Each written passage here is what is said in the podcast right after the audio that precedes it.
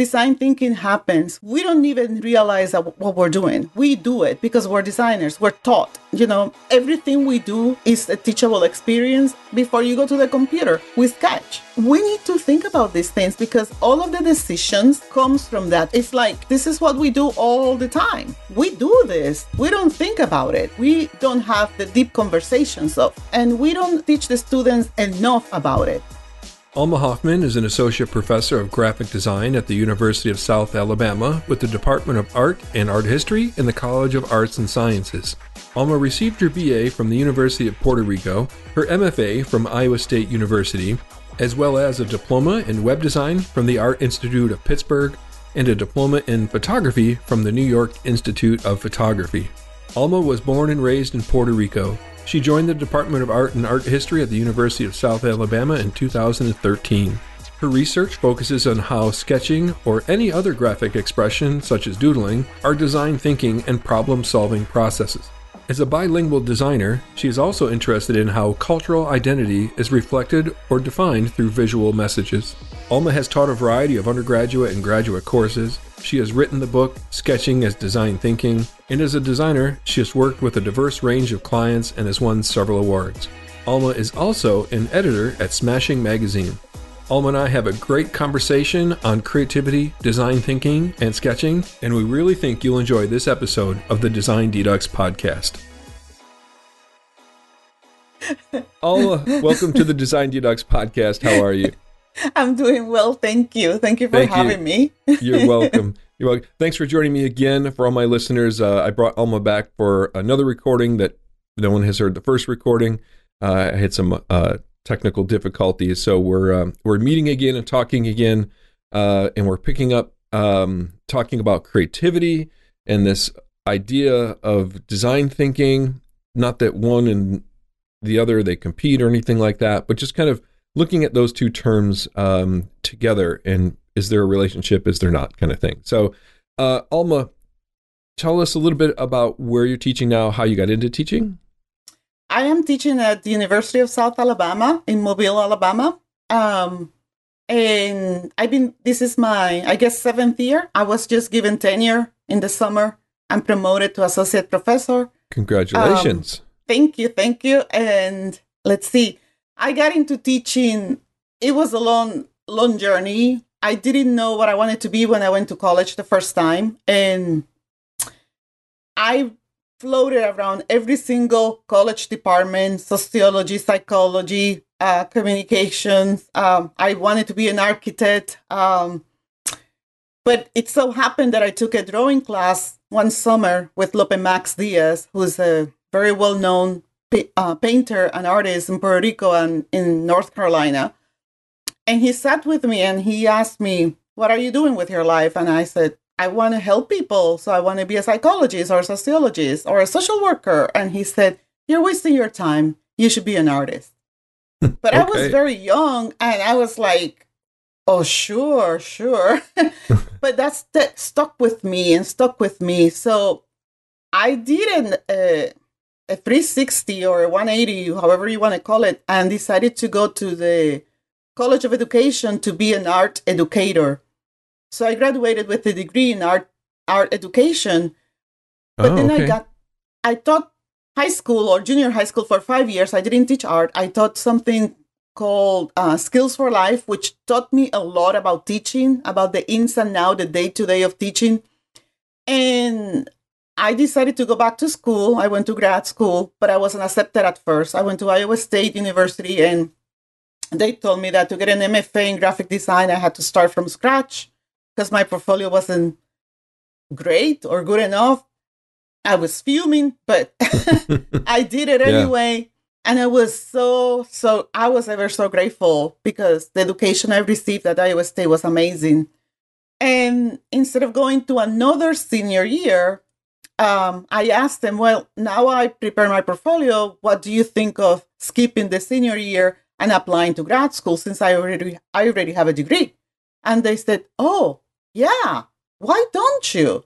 So I got into grad school and I loved it. I loved every second of it. Excellent. But I got yeah. sick for a while and it took a long time to graduate. And one of those years, my professor, Roger Baer, who's now retired, needed a teaching assistant and he was talking to me and somebody has, I don't remember what happened. And he said, Oh, you should teach this, teach this class. I'm like, Me? No, I, I don't know anything about that. And he was like, There's no better way of learning than teaching what you need to teach. And I started teaching. Yeah. Oh my goodness. And it was like I was a fish in the water. It was it was it. And I was hooked. It was there was something about it, about teaching design particularly. Yeah. Um, yeah. That was really hooked on. And since then, I had other I also had another assistantship and eventually I was just teaching and then um, I've been, you know, doing teaching since 2006 officially. I went to Chicago, taught there, then I went to Indiana, taught there. Um, I guess they're not called IPFW anymore. correct, right? right. They are Purdue, some uh, Purdue Fort Wayne or something. Purdue Fort uh, Wayne, correct? Yes. And now I'm here. Um, so that's pretty much how I got into teaching. Um, a series of people who were care enough to sit me down and say to me, you know, you know, yeah. you should do this. So. Yeah, and then there's that. I've had that same moment that you've had. That moment where you, it just is like, wow, this is amazing. It's so much fun yeah. Uh, to do. Yeah, my story uh, is, you know, quite similar uh, in that way. I didn't really realize I, I would be so passionate with teaching, but mm-hmm. you you get invited to do that first class. Yeah. Uh, and it you know when it's right kind of thing. Yeah. You know? Yeah. You do.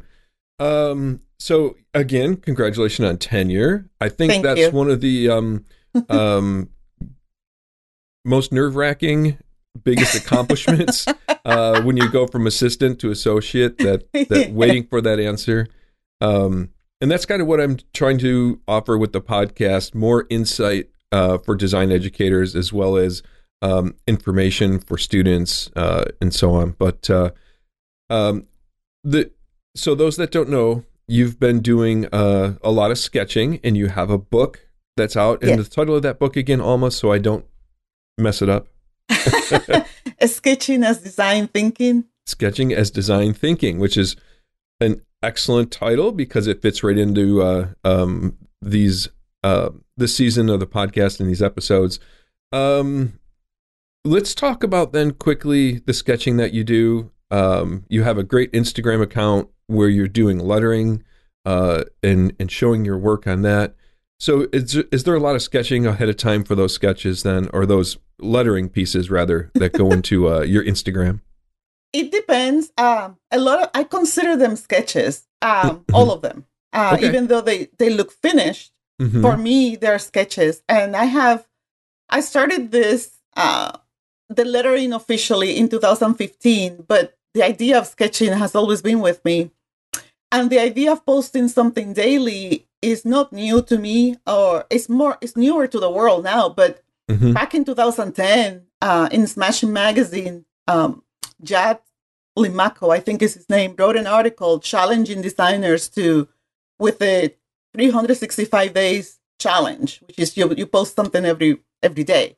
And I did that, and it was intense. It was nerve wracking. Sometimes I didn't know what to do, but it was a great discipline and there was an accountability because I made friends with uh, a designer in Ukraine and another one, I don't know in what part of the world he was. And we connected through Twitter and we would keep each other, we would congratulate each other or, you know, um, encourage each other like, oh, that's cool or this or that. And when that finished, I felt like a relief, but at the same time, a huge void. Like, mm. oh, and now what? Like, yeah, what? Yeah. what? and I took a break and a, lo- a long break at that. And then I felt restless again. And um, I always had dabbled in calligraphy and lettering since I was a kid, every every time. And I thought I knew enough. So when I started to do it, I realized I didn't know anything. oh boy, yeah. So I started to practice consistently and posting it because there was um I started with the lessons by Caroline Kelso, and I admire her very much.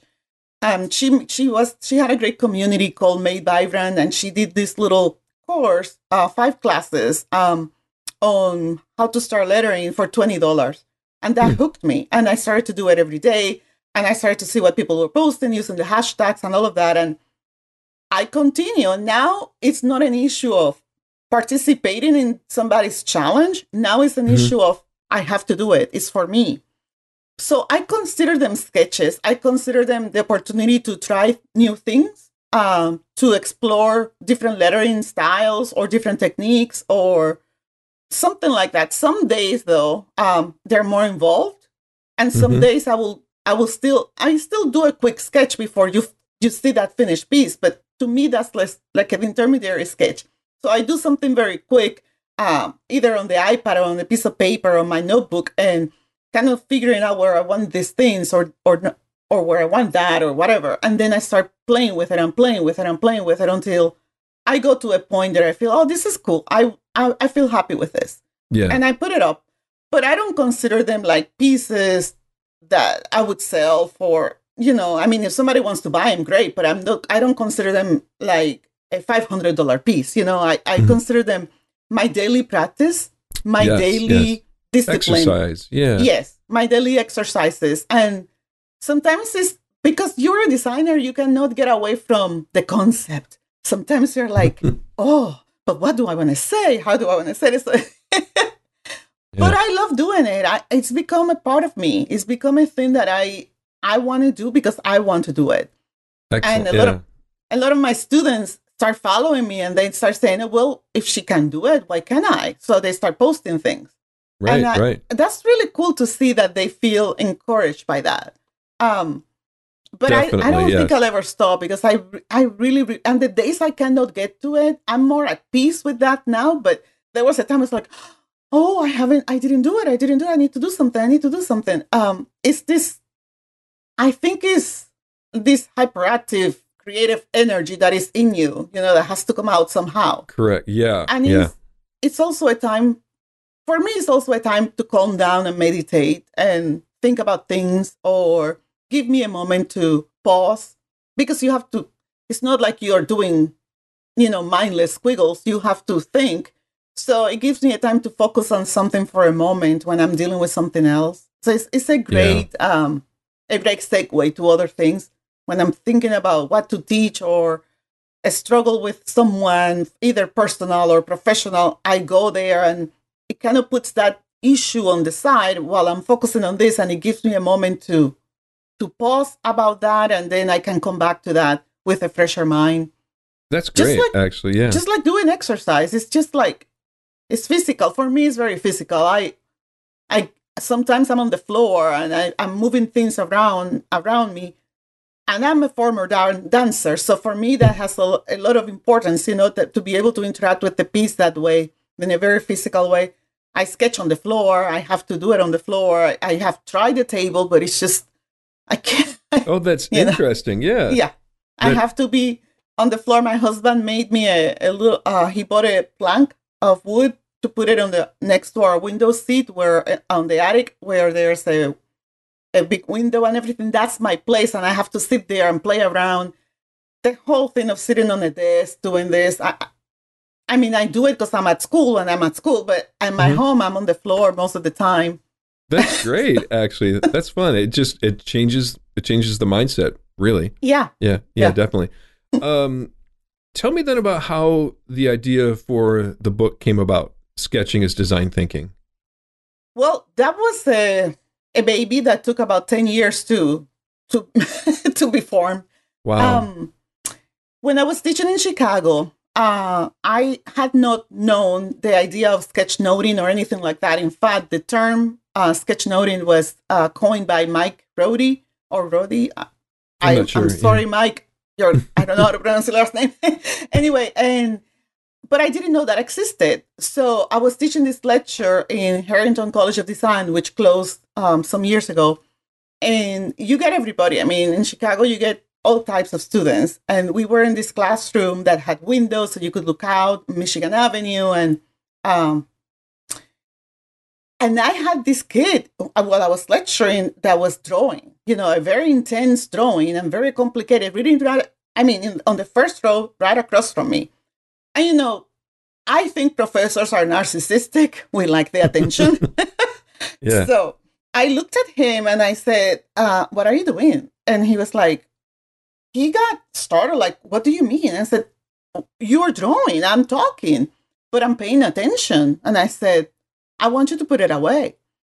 And tension grew like quickly. And I was like, if this kid doesn't put the pencil down, I don't know what I'm going to do because I already stepped on it.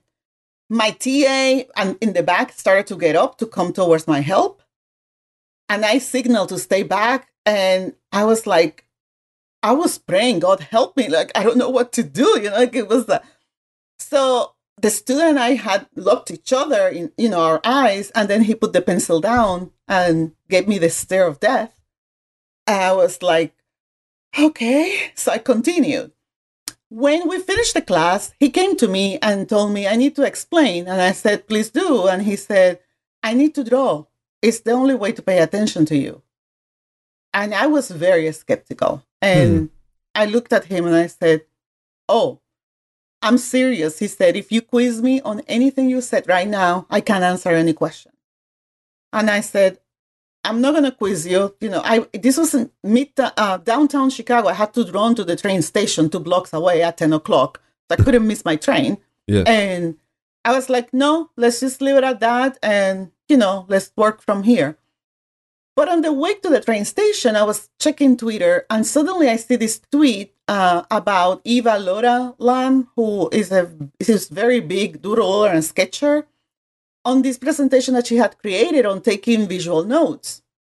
I was like, whoa, this is amazing. But of course, what do we do? We sketch. And why do we have to take notes the normal way? Why can we not include what we know how to do into the sketch, into the note taking?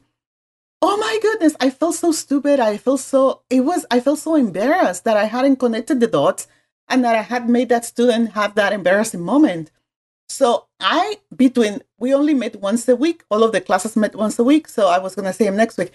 For that week, I researched everything I could find on sketching, on visual note taking, and I couldn't find much. There was still not much out there. This is 2010. The book, okay. Mike's okay. book, came out in 2012, I think. Um, so I was like, you know, taking everything in, and I started to research the connection between drawing and thinking between drawing and memory, between drawing and retention. I started to read everything I could find. And I did a presentation in a conference, another presentation, another conference. And then Mike, I wrote an article for Smashing Magazine titled I Draw Pictures All Day in 2012. It did very, very, very well. And people from all over the world contacted me asking me about it. And then Mike and I connected and he sent me a book. And I started to read the book. I was like, oh my goodness, this is amazing. The kicker is that back when, when I was still in Chicago, um, I wanted to see that kid again and tell him, say thank you for open opening my world to something different. But he never came back. He had some problems and I, I could never sit down with him to say to say a proper thank you. Uh, mm. So I hmm. never see him again. Uh, so hopefully one day he'll listen that he changed my life. yes. So fast forward to 2013 i was i woke up one friday morning and i had this clear crystal clear idea of the outline. Like i just bam and i sat on the ta- on my table I started writing the entire outline like from top to bottom. I wow. sent it to a co- couple of people they gave me feedback and then i sent it to a publisher. He said you need to have it written already and i'm like i don't even know where to start so i let let it slide. Then, uh, because I was not tenure yet, uh, my former boss said, "You need to, you need to make sure that you are with a publisher that is reputable for the tenure." Da, da, da, da, which then you kind of, I mean, people don't think that those those little comments are heavy on you when you're on tenure track, but they are. Yes, yes. They, you know, that's a that's a really good point. I'm going to uh, pause you, and then we'll get back to that story. Um, for all those young educators out there that are listening, or those uh, young designers that are thinking about being educators um, communicate those things. Uh, open up and talk uh, to each other. And and again, that's you know my my intent of our podcast. Um, so you know, in situations like that, when somebody says, "Well, it needs to be a reputable publisher," it's like you know, ask those questions. What's next? Um, how how do I contact them? Who is a reputable publisher? Yes, you know, exactly. Who's not? You know. Yes. Yeah. So um, I I yes I have condolences for those experiences for everyone out there. Um, yeah. so so what did you do then after that comment? Did that kind of pause you then? It paused me a little bit, of course. Yeah. That's that's the thing that um a comment like that, you know, people don't intend it, but it just it just creates a huge weight on you. Like, whoa, what what what does that mean? So I started looking and looking and looking. Then I happened to go. I went to the Design Principles and Practice Conference in Chicago, and uh, which is hosted by or organized by Common Ground Publishing in Illinois. And it's a truly international conference. I met people from Yes. all over the world. It was amazing, amazing. I They and the talks are and and the papers. I could. I was in heaven. I was like, it was amazing. yeah And the thing about this, and this is a side note, um, the thing about this in a conference like that, no one comes to you to tell you, oh, you have an accent. No one does that correct right. ever. I that presented uh, Yeah, I, I presented at design uh, design principles in Toronto. yeah, Um, quite a well, not quite a few years back, but definitely a few years a few years back. They're a wonderful conference. Yeah. yes. Nobody cares. You know, it's it's all about where you what you're doing, what is your project, what is your research. Tell me about it. Collaboration. Yeah. collaboration, exchanging. Co- it's amazing. Nobody cares, and that to me was so significant. So, long story short, I went to the guy who was in charge of book publishing, and I told him I have an idea for a book, and he said, "Here's my card. Send me the information." I did. We signed a contract and everything, but um, my committee, my tenure committee had problems or reservations with the publisher, with Common Ground Publisher and that put another weight on me and it Mm. stopped me on my tracks for a while because then i had to think what do i do and i started researching and i discovered that there's really no evidence against them on any wrongdoing but for some reason there's this little i don't know this little stigma that they i don't, I don't know it's just so a good person i belong to a phd group um, of professors. Uh, it's international on email. It's an em- a huge email list of about 3,000 people. Gunnar Swanson is part of it. Um, Kurt Lawn in Minnesota is part of it. Kurt Lawn was my was used to be my student, and we love each other. Um, a lot of people that I know are in that. So I sent a question, and I said, "This is my situation. I have a contract with these people. There's no money exchange. Um, what do you think?" And Ken Friedman, which one of is I think is one of the founders of the list, got back to me um, outside the list and gave me advice. And he said, "Look, the best thing for you to avoid problems and to for the future, you know, moving forward, find another publisher." And he gave me a list of publishers to look at. He was very, very. I mean, he took the time to just send me an email, and he's very good at that. He takes in uh, new people in the group, and if you ask him a question, he will take the time. So I was like, wow, okay, what do I do? What do I do? What do I do? And, you know, Yeah. On the summer of 2017, so we're now four years with the book, with the idea of the book, um, it occurred Oh to boy. me, Okay. what, well, what's the worst that can happen if I just send proposals to everybody? That's true. So, Yeah. I, I mean, they're going to say no. So I already Yeah. expected that. So I'm just going to send them. Yeah. So I found Routledge and I found the, um, and I don't know if I'm pronouncing them right, but I found the editor of Visual Arts and I sent her an email with a bunch of questions and, and the outline and everything. To my surprise, they got back to me in less than a week. And I was like, whoa. and that's a good message to ev- everyone listening. Um, it's some people see those things as overwhelming, or wow, they're the they're the giants out there. I don't know if I'm going to be able to to break through, and will they notice me? Will they like my idea? Um, just go for it. Um, Yeah. they're they're everyday people, just like just like everyone else. Yeah. Uh, and and they are you know actually searching for those uh Mhm. those opportunities as well with you. So yeah. So I sent it, and the editor, the proper editor, was in, on vacation. Just the person got all my information, and when she got back, she said we need a a chap, chapter sample, and I said, okay. And she gave me a deadline, which was perfect because it was right before my carpal tunnel surgeries. Um, so I said, that's perfect. It works great. So when I sent all of that, she sent it to uh, reviews um, for professors, um, blind reviews, and they two of them accepted the proposal and the chapter without any modifications. Two of them had minor modifications but accepted the manuscript. So she got back to me and said they accepted this. You the changes that they propose or they suggested. You need to write a um, write a report to me. What are you doing and why why you're not doing what they said and da, da, da. But I am leaving. She says when you send this, I'm not going to be here. I took another position within the company. I was on a plane to Germany, Pete. Okay, Yeah. doing this on the phone, and I'm like, what does that mean? What do you mean you're leaving? What What does that mean for all of these plans? And she goes, well, it's at the discretion of the new editor. oh my goodness. And I was like, no.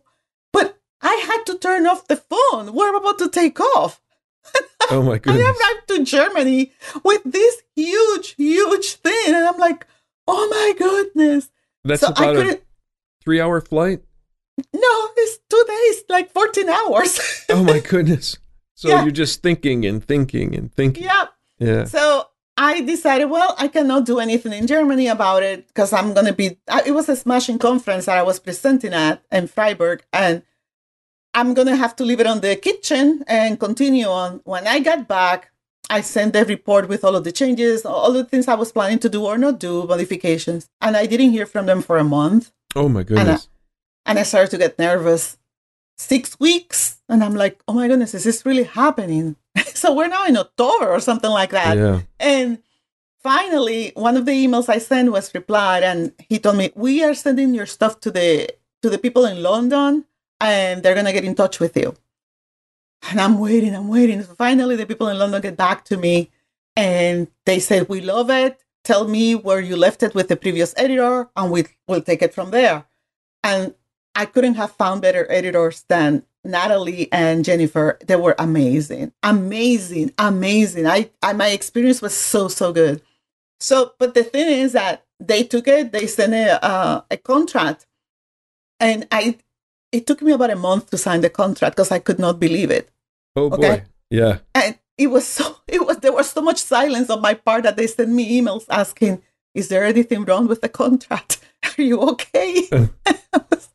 I was, like, "Oh no, no, no! I'm just, I'm, I'm fine," and I just couldn't believe I had a contract.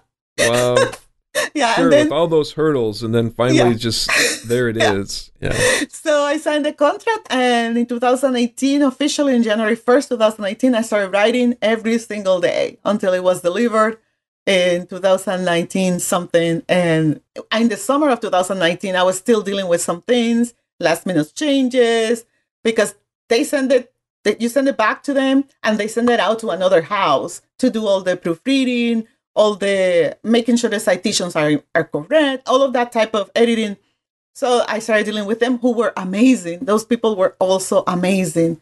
I had a great experience and That's I couldn't fantastic. believe like like the people who were proofreading it, which I don't I don't I'm not good at remembering names. They told me, We really like your book. Like we have read it. And I'm like, You you what? like what? Wow. it was really good. And on December, uh, I think December 20 something, it came out on Amazon and Routledge. Oh my goodness. And that was, I, I took pictures with the book here. Like, I could not believe it. And to this day, I mean, it's already what, uh, February 15th. Yeah. To this day, every morning I go to Amazon, type my name, Alma Hoffman, and it, here it is. That's awesome. Uh, but so so for those of us, those of us now that are excited to go and uh, and pick out the book, can you give us a little bit of an abstract then about about the book? Well, in the book, I wanted to. There are several things I wanted to accomplish with the book, um, but then you suddenly realize that you cannot do everything you wanted Yes. or include everything you wanted.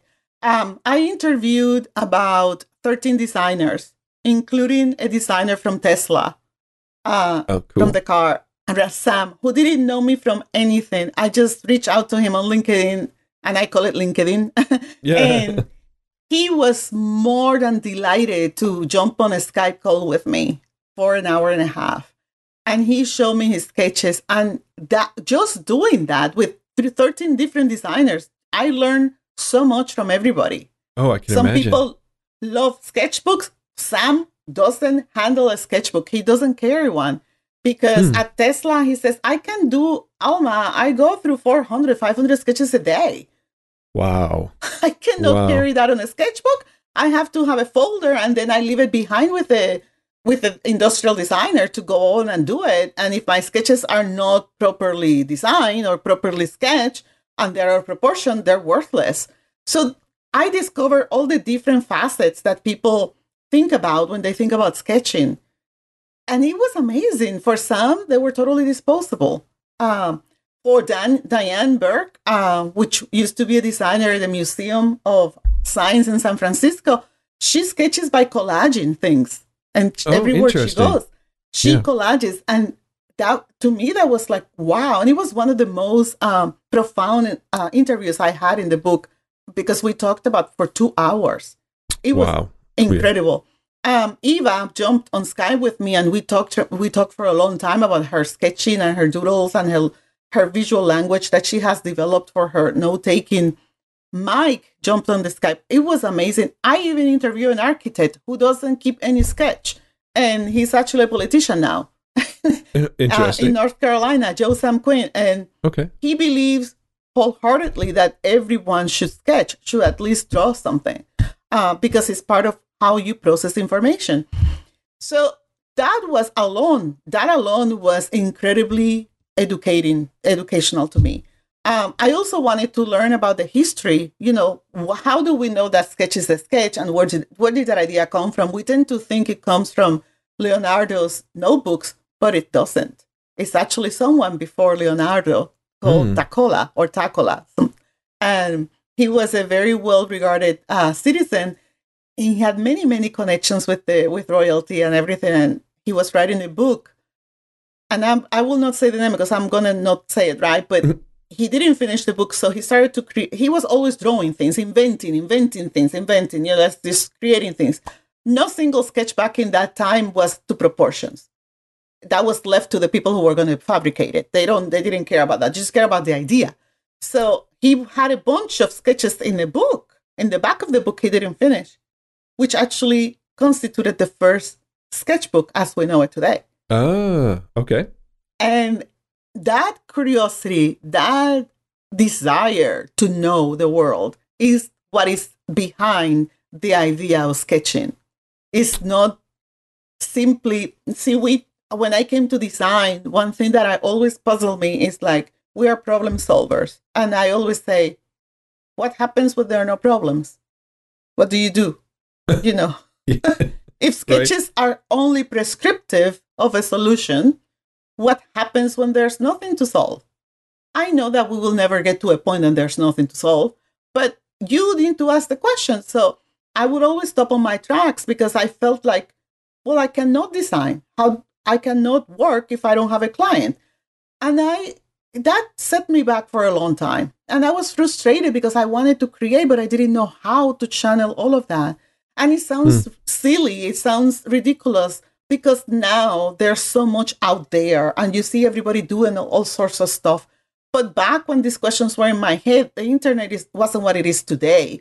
N- I True. mean, eh, artists Yeah. have it so much easier in many ways, not completely. I don't want to say it in a way that I'm undermining anything, but I'm right, saying right. Understandable. Right. the degree of exposure of your exposure is so much greater and the degree of acquiring information is immense. There's so many channels where you can get information the internet the phone the tablet the, the instagram pinterest you know you can go anywhere. You can go to any library in the world.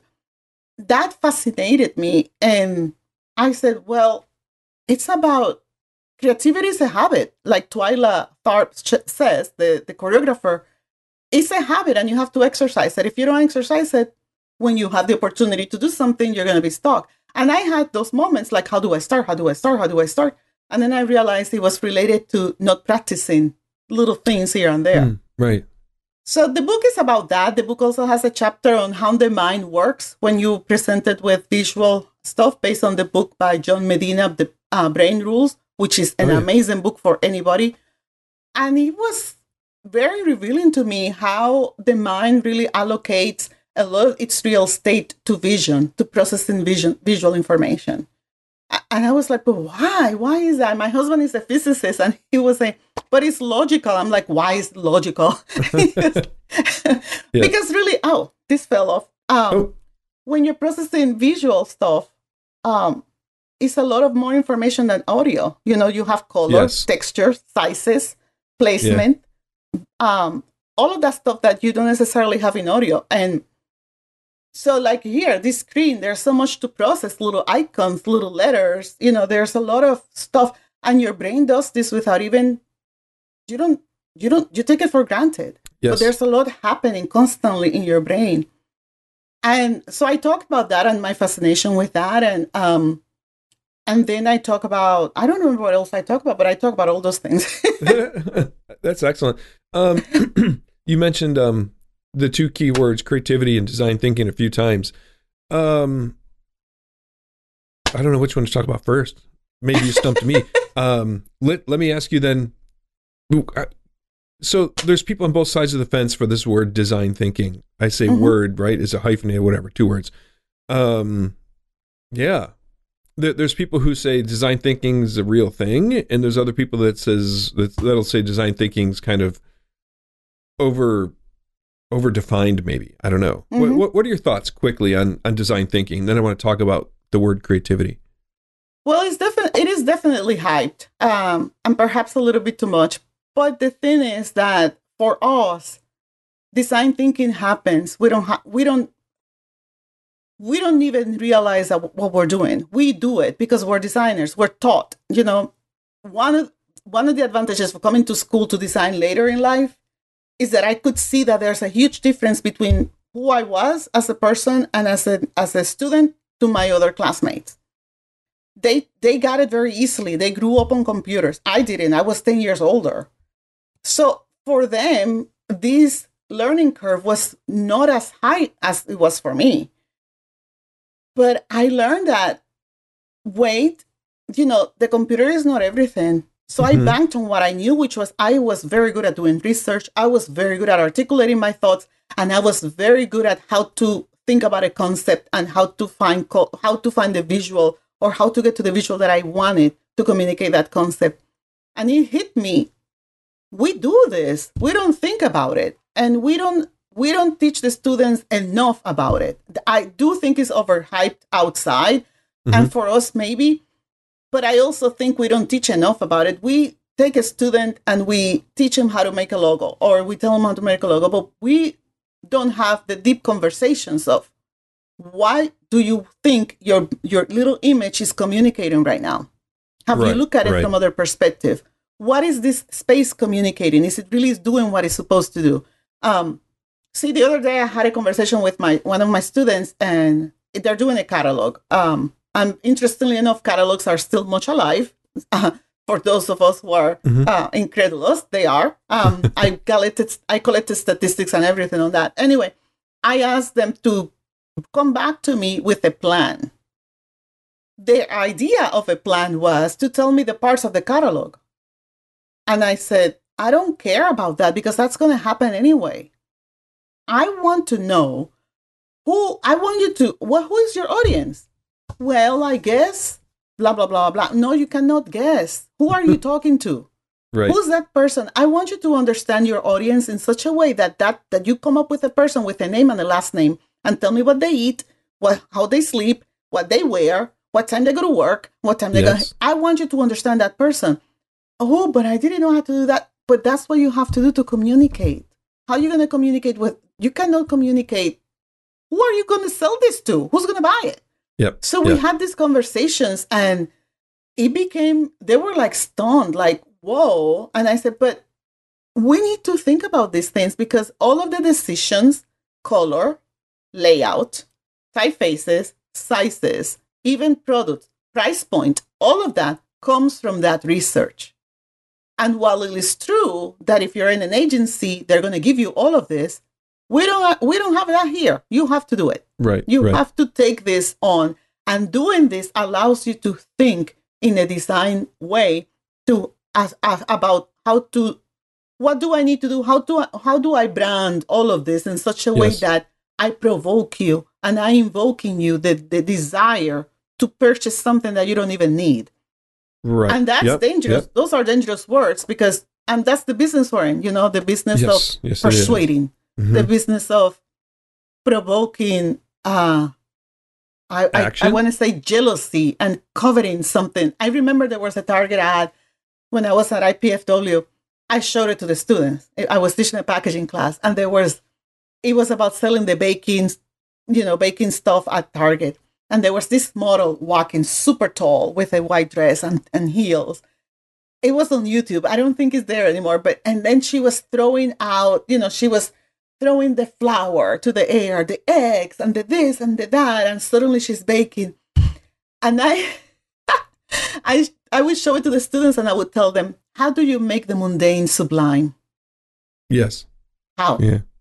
And that to me is what design thinking is all about. It's about not necessarily the skill of how to do the logo, but how do I convince you visually, only visually, that what I'm saying to you is important for you to stop you on your tracks, you know, and to make a change or or change your behavior or change your perspective or change your attitudes. And that's what we're supposed to do but I don't think we talk about it enough. We're sometimes we're too concerned with skill and not enough with concept. Right, right, correct. Okay, so I I do enjoy that uh breakdown of design thinking. Okay, so let me throw the word creativity at you then. Mhm. I have a bunch of stuff on my mind, but I'm trying to be evasive just so I don't prompt. Okay. creativity. Creativity. Well, interestingly enough, I do believe that. See, one thing I said when I went to Germany and I was talking about uh, harnessing the creative mind, that was my presentation. I said this I said, we treat creativity as if it was a candy in a vending machine. Hmm, interesting. Okay. Yeah. We want to go there and bam we want it ready in a moment's time and that is exactly our culture our Right. design culture the client needs this you know you have to produce it but if you don't have a habit to sustain you a habit that you have created in the back you know or in your home or wherever it is to sustain that vending machine you're going to run out of supplies um, it's like the guy or the girl who wants to run a marathon but they haven't trained to run the marathon. I could never run a marathon, by the way. I they're bo- they would I, they bore me to death. But but it's like you know how are you going to do something at a moment's time if you're not putting the work five minutes a day, ten minutes a day every day to do something on paper or on the iPad or wherever it is? If you don't nurture your mind, my, my stu- I tell my students, I want you to read our design books, but I would prefer you read books outside design hmm literature, fiction, newspapers, science, read something different. Because it is in the divergence of all of that that you create things that are unique, that are different. You're not going to be doing something different by looking at the same things everybody else is doing. And they don't understand. Sometimes they don't understand that too much. Um, but eventually they get it. You know, eventually they start thinking, yeah, I have to do that. So to me, creativity is a habit that you need to sustain, just like any other habit, just like brushing your teeth. I don't, there are moments, and there will be moments that are going to be super elated and super full of romance, you know, like, oh my goodness, I got this awesome idea. And everybody's like, wow. But the truth is that for most of us who are not royalty, creativity is something we have to give birth to and we have to hash it out constantly. And if we don't sit down and dedicate a moment to that, it's you know it's a muscle that I, that is it becomes weak with time. That's how I think Yeah. about creativity. I think about it is in terms of putting two things together that usually don't go together and doing something every day to to harness that when it's needed. Because vending machines run out of candy if you don't put candy in it. yeah. I I see a correlation in the in your description of design thinking as well as uh, creativity. So do you do you see them as a mutual partners, Yeah. or or do you see them as um, do you need creativity to be a design thinker, or to be a design thinker, do you need to be creative? One and the same, separate. I don't know. I don't know where to leave that. So I think um, I think creativity is a is part of the human capacity we've been given. Um, I think a chef when he's cooking, he's creative. I don't like cooking, so my my hat off to people that. My husband is an awesome cooker. Um, cook. Um, I Yeah. think creativity is in everything we do. How do you decide? How do you learn? For example, my son is a swimmer. How do you learn how to take more, more advantage of the time that you're taking in the water so that you shave off one second? That happens in the water. That happens when he's hashing it out. And in that moment where he comes up with an idea, a little change, a- something that for you and me doesn't make any difference, but for him would mean the world because it's a second. Uh, in that moment, he's not only thinking in a design way to solve something he needs to, but he's also being creative in how he implements and comes up with that question and that solution or that answer. I don't That's a- like to call it solution, answer. yeah, that's a great example. hmm I don't, you know, I think a business person, how do you, you know, sometimes we we talk about sales and we all know the cheesy salesperson, right? But there are salespersons that, oh my goodness, they just they could sell you if you were in Alaska, they could sell you the ice because they are good. Yes. And I have I grew up with sales. I my dad was an excellent businessman. My grandfather was an excellent businessman. Um, and I saw how they would handle people. And I was like, wow, my grandmother was a nurse. And I remember this is controversial and not everybody's going to agree. And that's okay. So don't kill me on the internet, people. But uh, she lived in a kind of dicey place. Uh, and every time somebody would come and ask her for money, you know, uh, obviously someone who was in drugs or whatever. And she would go in and get a quarter. And I would ask her, why do you do that if you know they're going to use it wrong? And she said, because I'm not giving them enough to do anything with it. It's not about that. It's about showing a little bit of kindness, and they will see it as a kindness. If you say, if you don't give them a, a nickel, anything, they would not see it as a kindness. They would see it as, you know, a rejection. In turn, because I've been kind, they watch my house. Mhm. I was like, whoa, that is incredible. Like Yeah. how she thought about that. And that fascinated me how she took something mundane, you know, day to day, a, a nuisance, you know, somebody coming. Well, she cannot change it. She couldn't uh, stop him. So she decided to just give him something to show kindness in her heart. And Yeah. they would they would watch her house. I it was this those little things are creative ways to show kindness, creative ways to to show this or that, creative ways to handle a problem that are not necessarily the you know the the punitive type. Mhm. I'm not that that's not needed. Sometimes Yeah. that's needed, but to me, everybody is creative in what they do.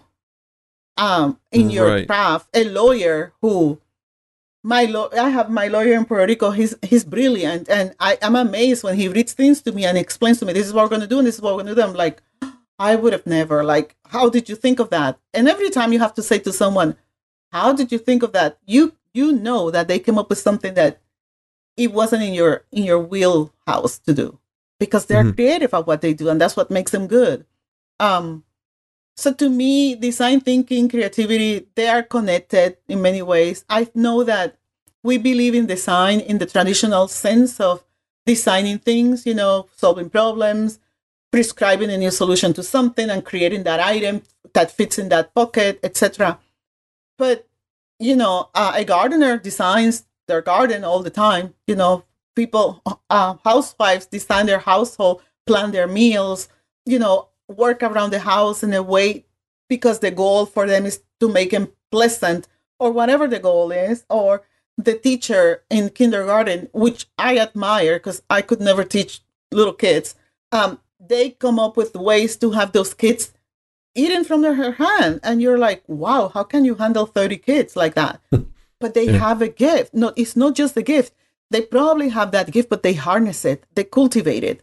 They think about it they they constantly are trying to make it better to make it something not better necessarily refine it to make it more sophisticated and Yes. what is that Wonderful. if not a creative design thinking way to do your craft in a way that was better than yesterday you know That's not perfect. necessarily and I, and I think a lot of um, designers, my my suggestion would be for them to not think about it as an art design thing, but definitely Mhm. thinking thinking of it differently as a perhaps just a, a way of functioning, just Exactly. a natural natural way of life, not instinctual, but we need to practice it and and apply.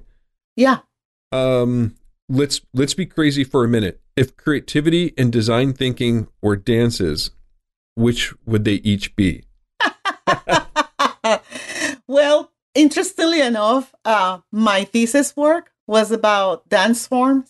I took pictures of my husband and I. We were dating still then, uh, dancing, and I abstracted them to lines and planes, and uh, they became little symbols, and then they became grids for typographic layout. Wonderful, wonderful. So the dance that we both find, we love many dances. We love the swing, we love the cha cha, we love tango, we love Argent, um, American tango, international tango.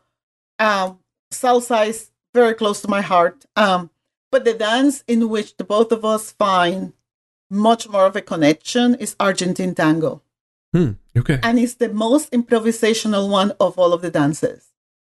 You learn uh, a vocabulary of simple steps, and then what you and your partner do on the floor is up to you, to the two of you.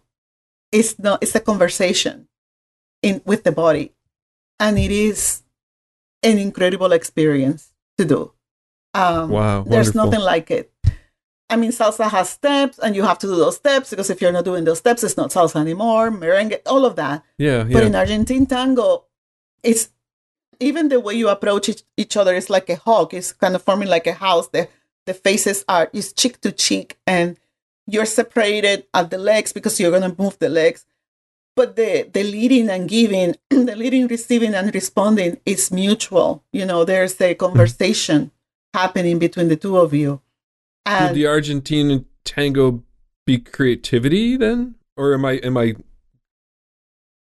I think it's I think it's all of that. I think it's a Yeah, it's a way it's like design you learn to you learn the the variables you know proximity space weight all of that and then you create something but you do it yourself you don't you don't but with argentine tango you're learning the same things proximity size weight weight in the sense your body's post position um color in the way you are approaching it and how that comes together it becomes a new song every time, a new conversation, a new discussion, even a new argument. There's um so to me, Argentine tango would be the most the one that I think the most about this in terms of design thinking and creativity. Because it implies it, it involves everything from both sides. yeah, Every in ballroom dancing, the guy usually leads and the woman responds. Unless you're very good and the woman knows how to counter lead. But in Argentine tango, it's both Hmm. it's both what they have we have to learn to to balance that and every time you do it, it is something different. It's, it's it's really really beautiful. There's a movie called um tango by um carlos saura in 1999 it came out um and it was nominated for the one of the best international films. Uh, it opened in la i went i had the chance to go and see it in la and he uses the tango dance to tell his biography, to tell his story through Oh, the wow. dances. Oh and boy, it's just, and he's got, there's a part where he, I don't remember why it was, but there's violence in the, in his life. And he uses the dances and the dancers to communicate that violence. It was one of the best movies I have ever seen Oh, wow. on, on how to, and there's dialogue and all of that, but what Yeah. he's doing is making his movie the movie is all about making the movie and you see these beautiful dances not beautiful in the sense that we think of beautiful in the sense that they're so profound and they communicate so much. We have two ways of communicating, right? We communicate co- cognitively, we talk, but there's this emotional, visceral way that we can communicate. Like when you go to a room and somebody looks at you and you look at that person and you know that person got you. Like you know there's a there's a connection. It was like that. That entire movie was like that. Wow. And So- what's the name of that again? Uh, Tango by Carlos Saura. Okay. Yeah. I'm going to look uh, for that. That would be amazing to watch. it's it's beautiful, amazingly beautiful. There's another movie. It's older, um, um, written by Sally Potter, uh, and it's about the movie making the movie as well. It's before it's before Tango, and in this movie, she's the film writer, and she's trying to come up with her new ideas for the film, and she's stuck, and she decides to take tango lessons with uh, one of the most famous tango dancers. Um, Interesting. And actually I had the opportunity to see him in Broadway and I was gonna jump out of my seat in Broadway when he came to the stage.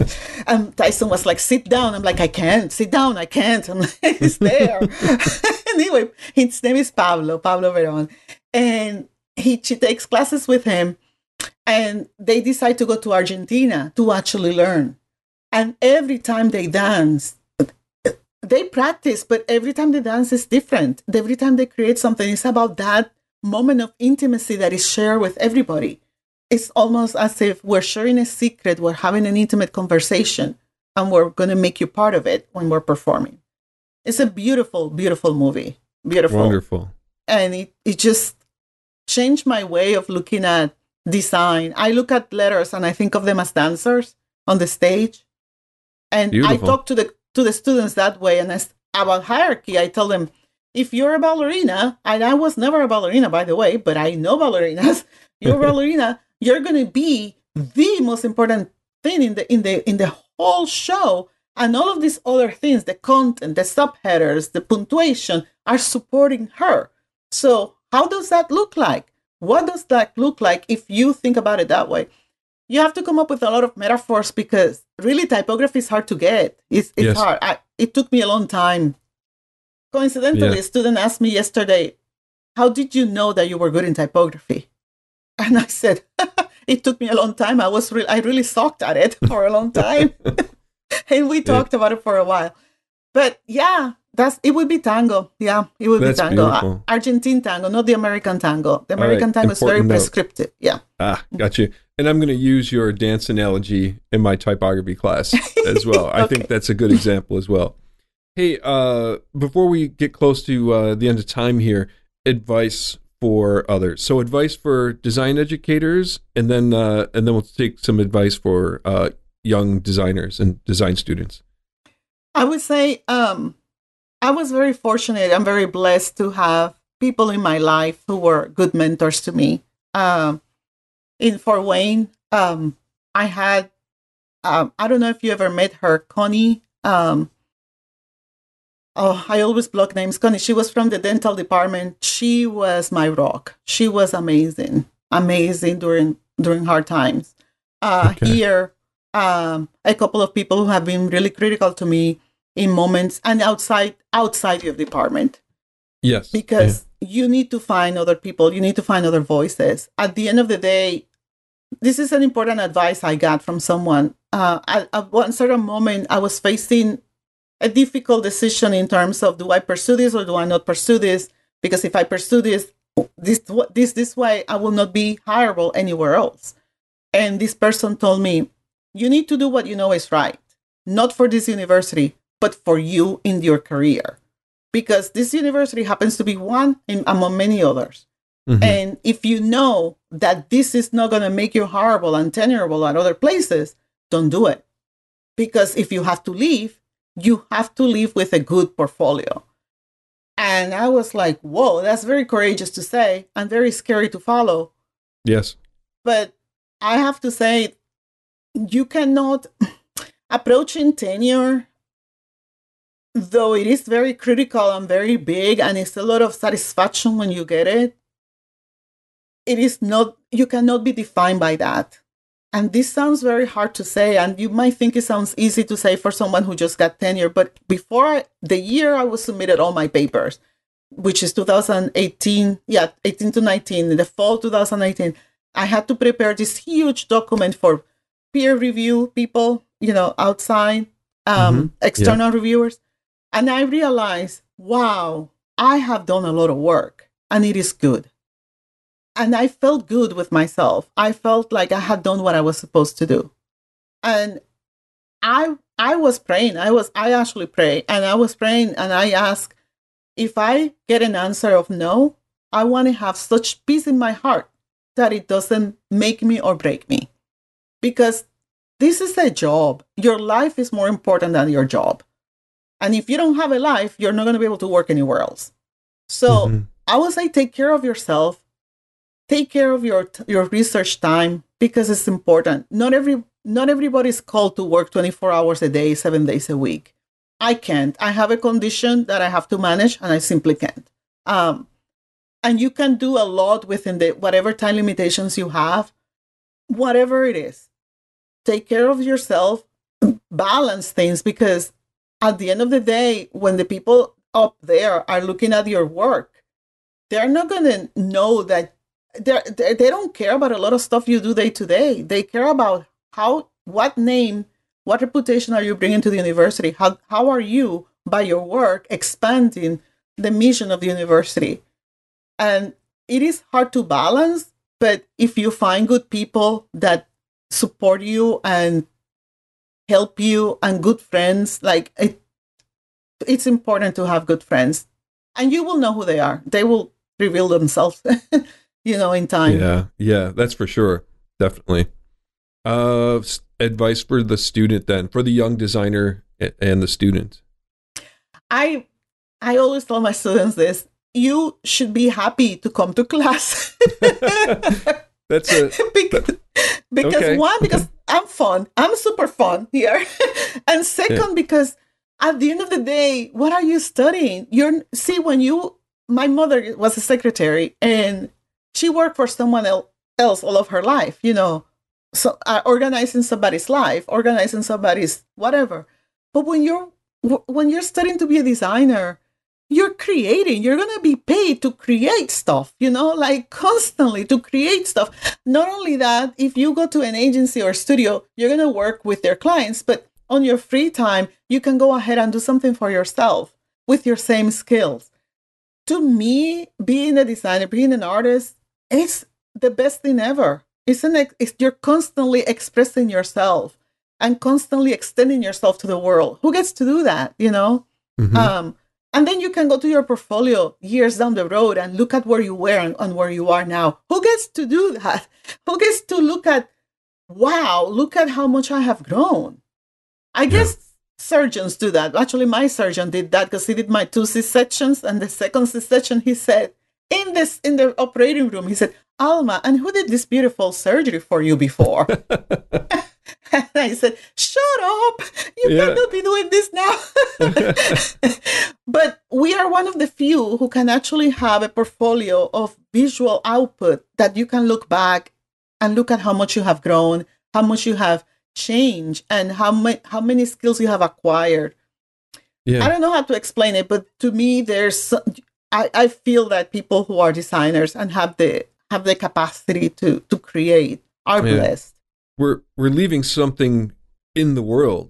Yes, Yes, exactly. Yeah. That wasn't there before. That's a Yeah. poem by Shel Silverstein. Yes, it's a it's a beautiful it's a beautiful thing to be able to look back and like yeah that that was that was me. I had a hand in that. Yeah, yeah, exactly. right. So they should be energized by that. And if they're not energized by that, are they doing the right thing for themselves by choosing that direction? Well, you know, this is a conversation I have a lot with some students because some of them are there because they think this is the way to make money. And Yeah. they don't realize that design, the junior level design positions are, you know, it's hard to get in and not greatly, greatly paid. You're not, you're not going to be making uh, six figures the, when you graduate. That just doesn't happen right? you're right. going to start small and you're going to have to the bigger we get because of the internet the internet has amplified what we do in such a way that there's so much competition everywhere you know uh, solo designers freelancers entrepreneurs like people who go out and make their own apps and services. There's a lot.